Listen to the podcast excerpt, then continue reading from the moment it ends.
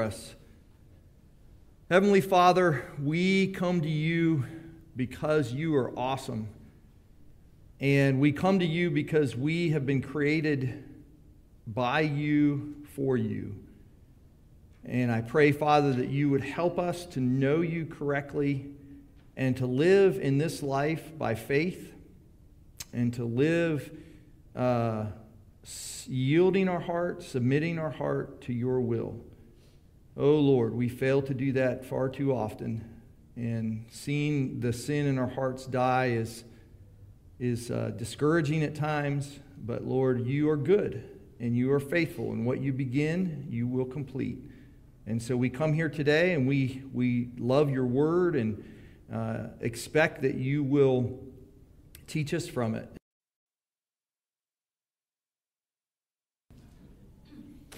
Okay, so last week we were talking about church discipline, uh, the beginning of 1 Corinthians 5. And we, if, if, you, you know, weren't here last week, uh, you missed a lot in terms of like, why do we do church discipline? How do we do church discipline? What situations are you supposed to do church discipline? All those kind of things. So I just recommend that you to go back and listen to that if you need to. Uh, one of the things that's important in the book of Corinthians is this idea of a visible church. Within the visible church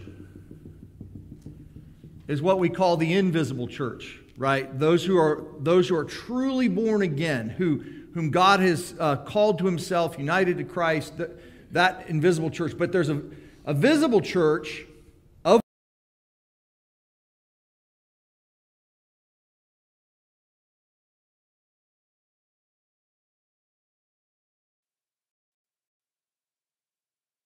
live with this tension that, that sometimes um, uh, you just won't even know. You know, and God's the judge. In fact, in chapter 4, it was all about don't judge because God's the judge. So then in chapter 5, Paul says there's this one situation where there's this one person who is in such like heinous unrepentant sin that you need to kick him out of the church. All right? And in his situation, he was openly uh, having an affair with his uh, stepmother, basically, and unrepentant, just very open. And so um, they had to do this process of church discipline, which we would call excommunication. And it's basically a statement to uh, this person that we now are seeing you as outside of the church. You're not here, you're here. And the way that he got into the church, what's the, what's the, uh, the visible sign by which you enter the church? Baptism, right? So, baptism, you come into the church, but this person is so blatantly rebellious. I mean, church is full of sinners, people who are not perfect, uh, but there comes a tipping point where someone is so openly walking away from God and they just do not want to listen to any, any counsel that you have to kick them out. Okay, so that, that's, the, that's kind of the situation where we are right now. And so we're in uh, chapter 6, or chapter 5, verse 6, and we'll just pick it up there and, and try to see what was going on in the Corinthian mindset of why why they didn't do that, because he's going he's gonna talk about uh, some issues going on with them. So here we go 6 through 8. Uh, we don't have the microphone to people yet, so I'll read this, and then uh, Marcus will bring a microphone down to somebody, and we'll have you guys read the next section. Your boasting is not good. Do you not know that a little leaven leavens the whole lump? Cleanse out the old leaven, that you may be a new lump as you really are unleavened. For Christ, our Passover lamb, has been sacrificed. Let us therefore celebrate the festival not with the old leaven, the leaven of malice and evil, but with the unleavened bread of sincerity and truth. Okay, so I'm just going to start asking you guys some questions. Uh, in these verses, this, it could be different in other places, but in these verses, what do you think the yeast symbolizes? Oh, yeast is bad. Okay, that's good. Uh, so.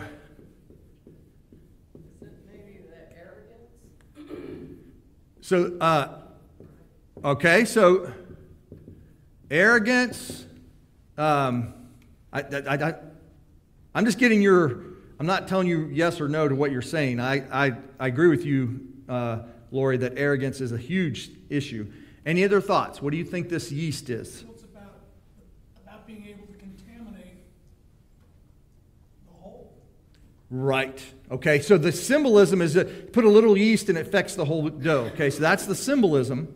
But what is it that's affecting the dough here?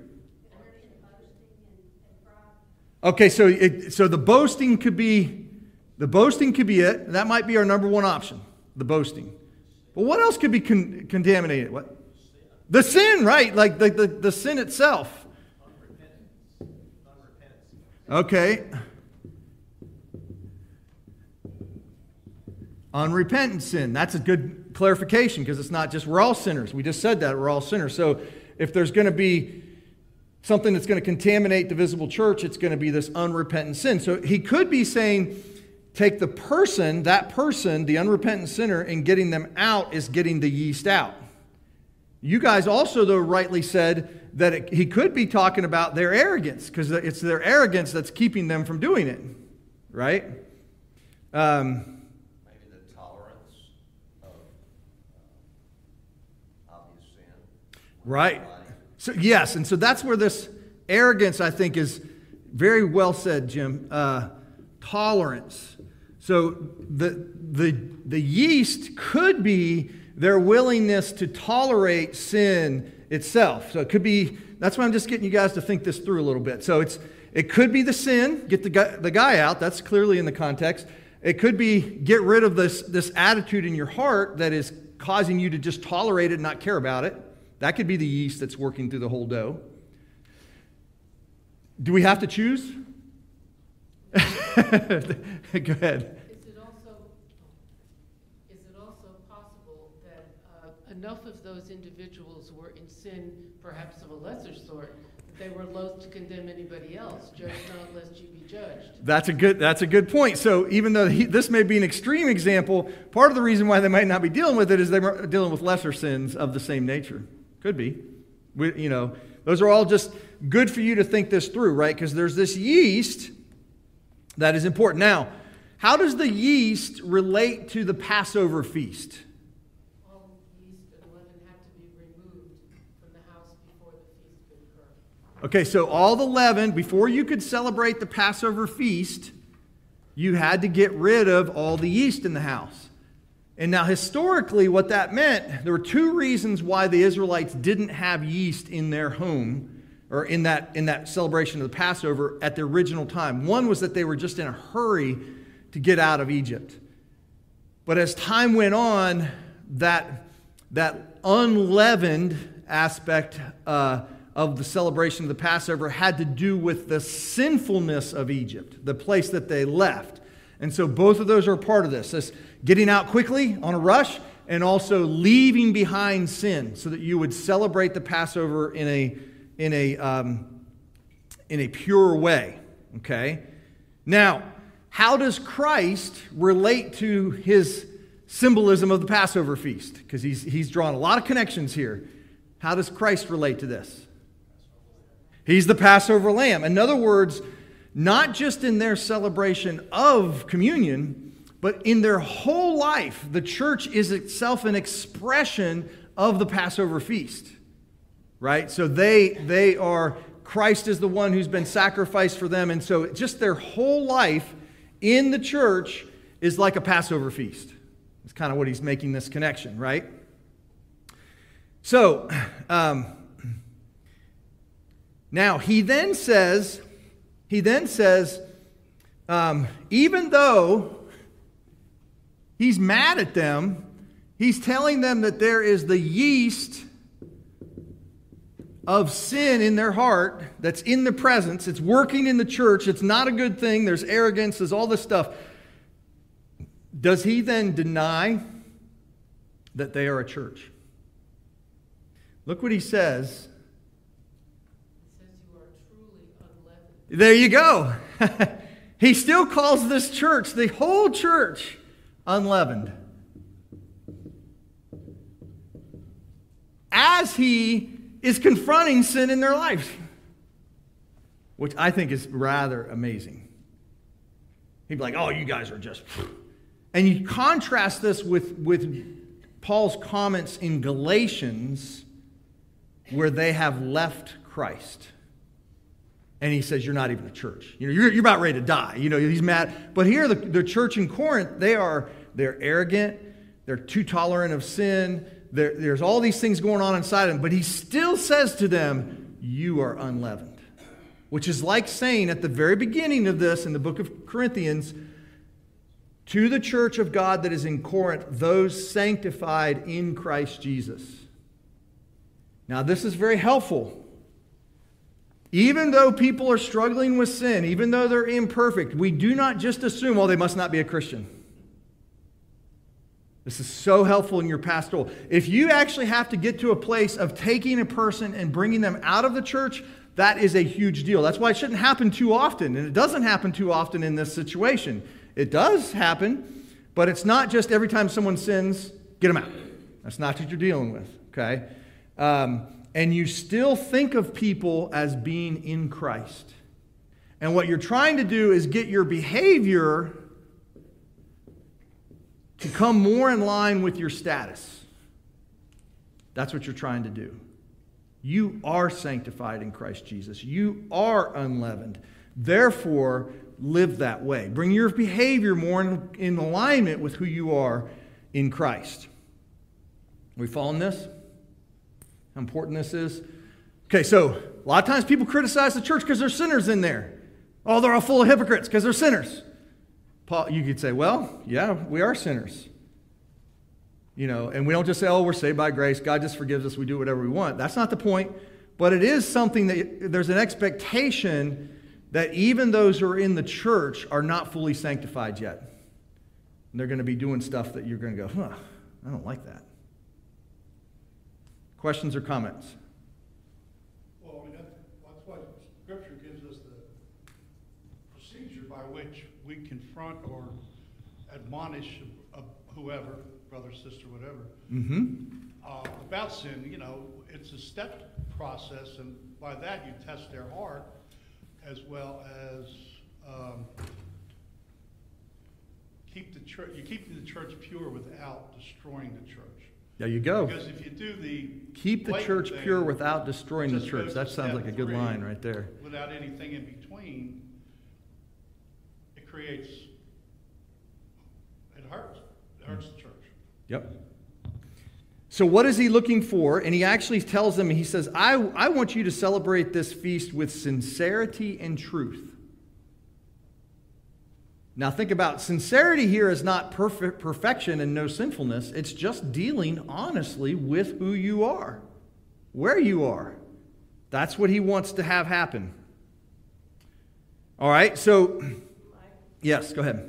what do you think the boasting looked like? So I think um, they, they probably could have gone. Um,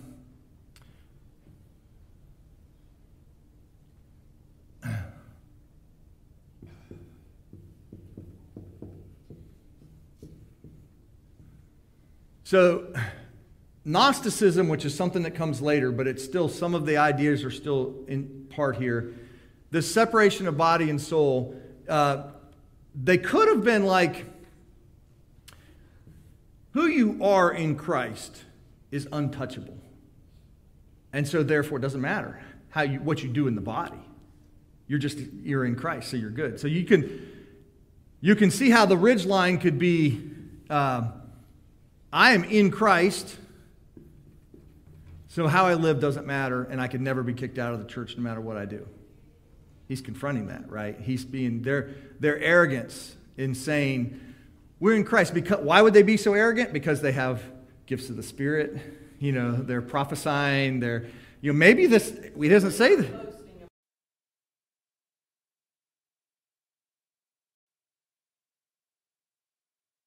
We are being more consumed with all these uh, signs that God is, is in their midst, like these uh, miraculous signs, and yet not really caring to be a pure people. And I think that's the arrogance there. Um, freedom is kind of misused in, in, it- in, the, in this congregation. They abuse the idea of freedom. right, I'm free to do what I, everything's lawful for me, right? That, so that comes later. It does come later, right? Kind of gives you a hint. Maybe that's what's going on. Is they're thinking I'm free. I'm free. And these are the kind of the reasons, like you're pointing out. Yeah, I, I'm in Christ. You can't touch me. You know, can't, I, nothing happens to me. And it's that's true, but you can push it too far. Clark, were you gonna? Yeah, the, the practical application simply that as a covenant people, God makes certain promises under the covenant. But lots of times are dependent upon our obedience. Mm-hmm. So that when we like to quote the scripture that says that we are blessed uh, because, you know, or actually, um, God says that, that the blessings that He would, would pour out on us are for those who love Him Mm-hmm. and called according to His purpose. Well, if we don't love God, He's not obligated then. Point is that if we refuse to love Him the way we should, Mhm. we can't expect the blessings that, that are attached to it. Okay, yeah, perfect. And you can give that to Larry. He wants to make a comment. But let me say this. Part of this is why covenant theology is so important. Okay? In covenant theology, Christ is your head, and he does everything for you. So the obedience that you're supposed to have given, perfect obedience, he gives. It's not you, right? It's up to him. But sometimes you could you could think of it here's Christ and here's me. And we're separate. Like we're just like we're separate apart from each other, right? And so um, I'm trusting in Christ. I'm not trusting in myself. And plenty of scriptures say that, right? It's not my works. But if you understand covenant theology, Christ is the head, and he's not, he's a federal head, but he's also like organically connected to you, such that your union with him filters down into you. And here's the best way to think of this. When Adam sinned, when he fell into sin, every person that came after every person who came after him followed him in his obe- in, in disobedience right? You see how that's working. And all of us are guilty because of adam. Well we have a new covenant head. And that new covenant head didn't just die for you and take away the punishment of sin and now it's just up to you to change. And creates within you a new heart that wants to love and obey god. He gives you poured grace out over and over again to like, uh, so that that new heart begins to grow up and and be more and more conformed in the image of Christ. So all these things are what he's doing as your covenant head, but that means that you are the fruit of his work. So if you think that your bearing fruit doesn't matter because I'm trusting in Christ and not myself, you're missing the point. And that's what Clark's saying. He's, it's easy when you hear what Clark says that the, the promises are somewhat conditioned upon you loving God. Well, they are, but not perfectly, right? Because nobody does that perfectly. But it is something where you're saying, there must be evidence in my heart of sincerity and truth and wanting to be conformed to the image of Christ. That's, what, that's why you would take the person who has no concern from that and kick him out of the church. Because if you don't have any concern about that, then you, you're shut. Okay? So, but it, you just don't want to think of it as Christ did this for me, now I have to do it, and, and all the blessings that He's going to give to me are uh, dependent upon my obedience, because really, my obedience is a part of the blessing that He's giving to me. And that's so important to understand, or you just you miss grace. And I think this is where covenant theology helps us a lot. Okay. I can never mind the fact that the sinner who has no concern for this, how he or she is affecting the body also. That's right. So, so if um, you probably have heard at some point, we can sin as Christians, but we can't truly be content in sin. If you have a new heart in you, you cannot, that new heart can never be truly content with sin. Now, the old nature, boy, it can love it. And there's this war that's going on between you, but there's something, you know, like, uh, you, there's something within the new believer that they begin to they just uh, hate what's going on inside of them. And so as a pastor you deal with people and they're like i'm struggling with this. Why am i dealing with this sin or what's going on here? And you and the idea is oh you're struggling with that sin kick you out? No the idea is that's what we do. We struggle with sin and and there's the old nature and the new nature fighting against one another the only time you kick somebody out is when they're basically saying yeah i don't care i just want to do what i want to do that's a sign that they're not truly in christ okay? Or at least, and, and even in that situation, we don't even know if they're truly in Christ or not because we don't know the end of the story yet. God could still use that to bring them back to himself. And so, okay, let's keep moving on. So, the idea is we want, we want the visible church to be pure and sincere in its desire to be like Christ. That's what we want. But if you're a if you're a Corinthian and you hear Paul say Christian A and Christian B, and Christian B is the one who's caught in this sin, you need to kick this guy out of the church, okay? You could begin to think, oh, I am not allowed to rub shoulders with anyone who is corrupt. And that's exactly what Paul addresses in the next verses. So, who's got the microphone here? Give that to Annalise. She'll read for us. 9 through 13. Is it on? Yeah, you're good. Said 9 through 13? Yeah. Or you do or do you not know that the unrighteous will not inherit the kingdom of God? Wait a minute. God? I think you're in chapter Oh, I'm in chapter six, that's yeah, right. go back to 5. 5, 19. 9, 9 through 13. I wrote to you in my letter not to associate with sexually immoral people, not at all meaning that sexual immorality of this sexual the sexually immoral of this world, or the greedy and swindlers, or the idolaters, since you would need to go out of the world. But now I am writing to you to not associate with anyone who bears the name of brother if he is guilty of sexual immorality or greed, or is an idolater, reviler, drunkard, or swindler, not even to eat with one. For what have I to do with judging outsiders? Is it not those inside the church whom you are to judge? God judges those outside. Purge the evil person from among you. Okay, so number one, this, this little passage assumes that there was a previous letter, right? We've talked about that at the beginning. There was a previous letter that Paul had written, and he had, he had said something like, You guys shouldn't be associating with those who are blatantly. You know, we got to go get up on the mountaintop and stay away from everybody, not let anyone close to us. Some of them did, not all of them. Um, and so he's telling them that you're misunderstanding what I said before. And so, uh, what's his main point here? What's his main point? You've been given the authority to judge those in the church. Right. So you can you need to kick this person out. That's a form of judging. And when he meet, when he says judging, that's like a you know, it's a statement of we're saying God's condemnation is on you. I mean, it's a serious judging. It's it's so um, you, you're allowed to do that. And, you, and, it, and even though there are probably some members in the church that are kicking the person out, the whole church has a responsibility to not fellowship with this person.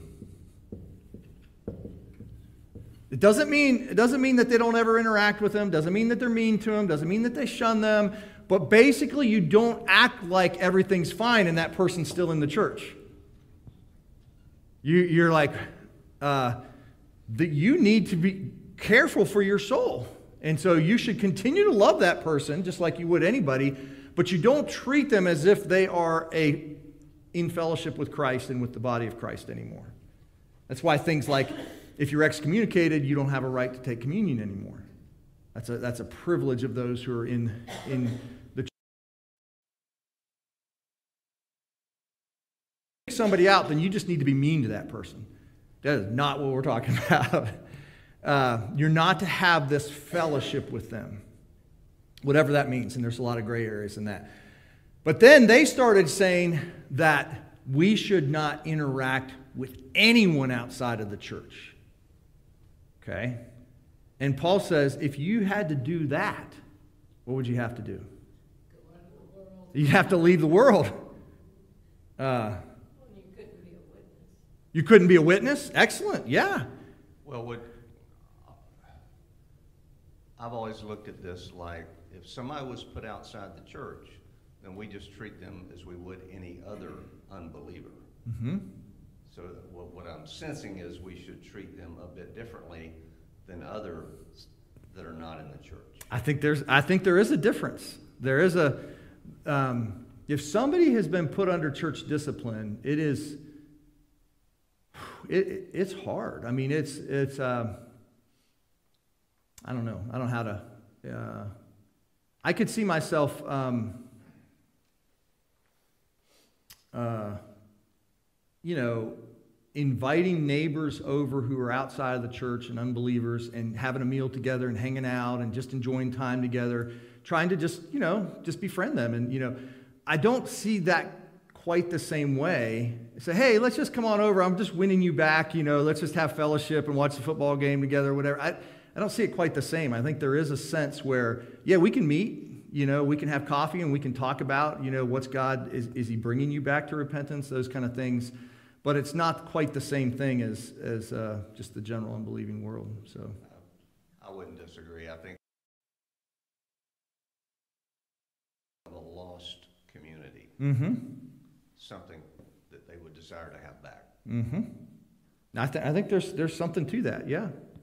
And this gets, this gets, um, there's a lot of touchy gray areas and talking about how you relate to family members and all kinds of stuff that, that I don't think is in Paul's purview right now. He's just trying to explain to them the, the, the solution to trying to be more pure is not just go out and be separate from the world. That's his point. Don't do that. You got to interact with people. You need to rub shoulders with people. I, I, I beg to differ What's that? on the, With me or with Paul?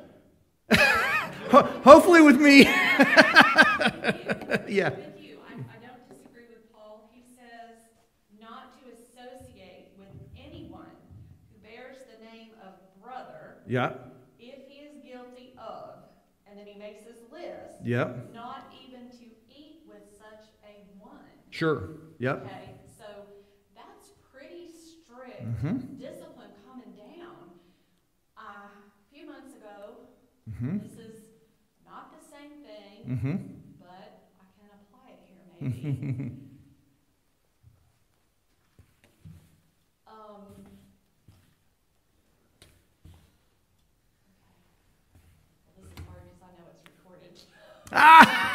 You shut it off. Go ahead. Um, okay, take our daughter, for example, okay, who has ditched us, for lack of a better term. Okay. Well, Over the years, I tried to keep some kind of contact with her. Uh huh. Okay. Yeah. But it really wasn't helping. Mm-hmm. on- The thinking is that because I was always trying to be in contact with her, she wasn't feeling the separation. Mm-hmm. Okay. So it would be the same thing here. If you're still seeking out that person who is your brother in Christ, but who has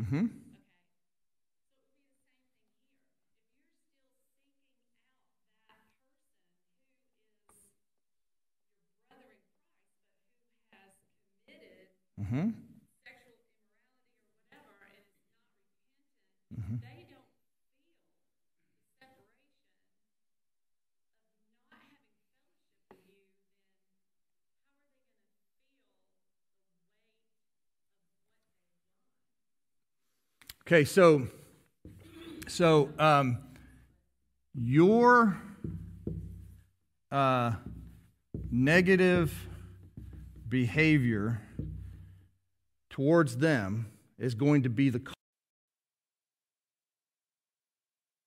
agree with that.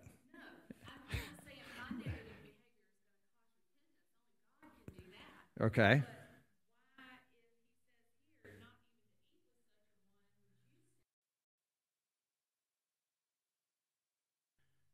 Okay, that's good, good. And I, I stand on my position. So uh, hold on a second. Let me try.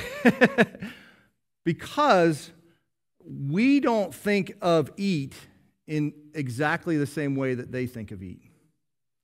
So, number one, what is our big meal of fellowship? It is communion.